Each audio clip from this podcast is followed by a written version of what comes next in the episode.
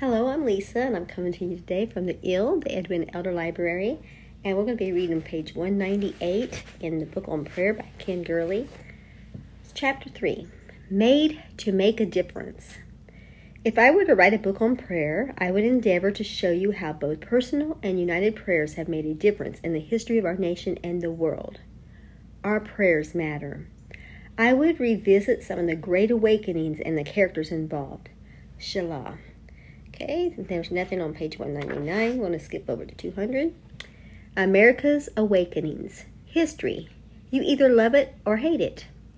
Those who hate it fear those who love it. The antipathy, I think, is founded on the mistaken belief that history lovers don't live in the real world. Students of history, they believe, grow fascinated with some mundane or trivial tidbit from the past and seek to force it on everyone else. Or worse yet, history lovers can grow sentimental and almost seem lost in yesterday. Whether you love history or not, I need you to know some recent events about prayer. For the historical amongst us, I have tried to give you dates and places. For the non historical, I have tried to summarize. I don't want you to miss what happened in recent history when people applied themselves in prayer. My research for this section left me staggered staggered by the consistent way God moves in response to prayer. I came away with a new appreciation that our prayers matter. God really does move when people start praying. Whenever God is ready to do something new with his people, said noted Bible commentator J. Edwin Orr, he always sets them to praying. This simple but profound, but profound observation has been witnessed again and again in America and across the globe. As believers unite in prayer, spiritual breakthroughs take place.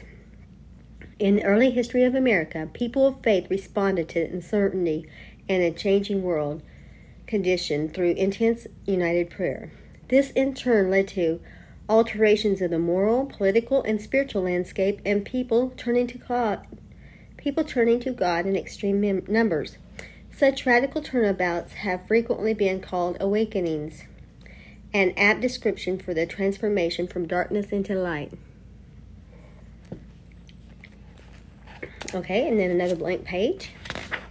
And page 200. An awakening is more than a single revival or renewal in a local area. The term encompasses, encompasses a prolonged season of many revivals starting small, but spreading throughout a country, a continent, and even the world. Awakenings can reshape identity, transform thinking, generate action, and accelerate change. You know, that made me think about um, this pandemic, this um, coronavirus, um, COVID 19, you know, different names for the same thing. But anyway, just think how people have been fearful around the globe and people have been affected by this coronavirus.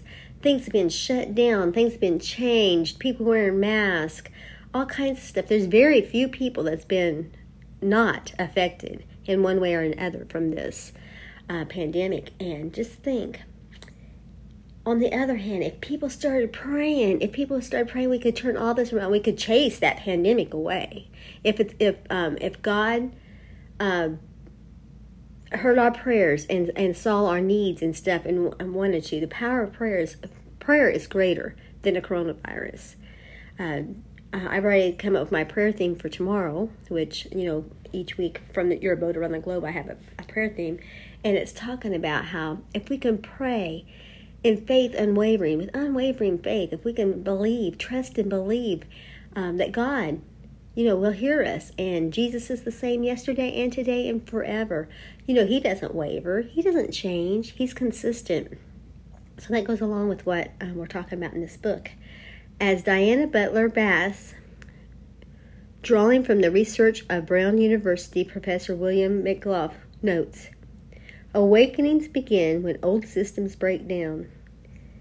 In periods of cultural distortion and grave personal stress, when we have faith in the legit, legit, legitimacy of our norms, the viability of our institutions, and the authority the authority of our leaders in church and state. And, uh, and a rash. He's got a different kind of font. It's kind of hard for me to read. A critical dysfunction. No, disjunction. Sorry. A critical disjunction in how we preview ourselves, God, and the world arises from the stress. The end of the old opens the way for the new. Yeah, the, the font. I'm reading in dim light this morning. I don't have all my lights on. A revival is not an awakening. Awakening contains many revivals. Okay, I like that. A revival is not an awakening. A, an awakening contains many revivals. Many. M A N Y. Many. Let's define what we mean by an awakening. In my study of these awakenings, I formulated a description of not a, not a definition of an awakening. Awakening, a sustained season of revival that sets aside formal religion in favor of personal experience with God. This revival affects not only a local area but is witnessed as well on the national and global stages. Typical traits are an increased prayer, sincere, sincere repentance, intense religious fervor, conversations, social upheavals, and a lasting, lasting, I like that, effect on people and institutions. That was the page 200. Okay, I'm not going to read any more out here. I'm just going to comment real fast and then that will be all for today. Um, but just like we were talking about, uh, these awakenings, these revivals, uh, the, the pandemic has closed a lot of church functions, a lot of meetings in um, corporal settings. Um, a lot of people have had to go to parking lot services, online services, in their home services, just family um, worshiping together. Because, and people keep stressing, well, the church is not a building, the church is the people. And I, I think both are important, yes. I think both are important. Um, but that's how it is. Where the he, what Brother Gurley was talking about, it's a personal experience. I think a lot of times when people can't get out and do the norm, what they were so used to, a lot of things you just go through the motions. You get dressed, put on your nicest clothes, go to church, greet your friends and family. You sit there.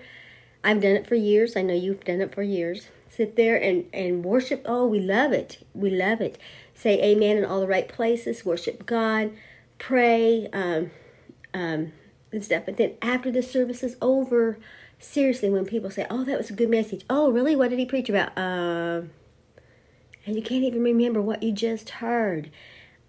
That is so true in so many aspects, and I'm and I think this when we have to um, study and and our personal experience more, I think it sticks with us a little bit better, and that's what we need to do is make sure that it doesn't just that we don't just um, be hearers only, but that we're doers of the word. Well, God bless you. Have a wonderful day. Bye bye.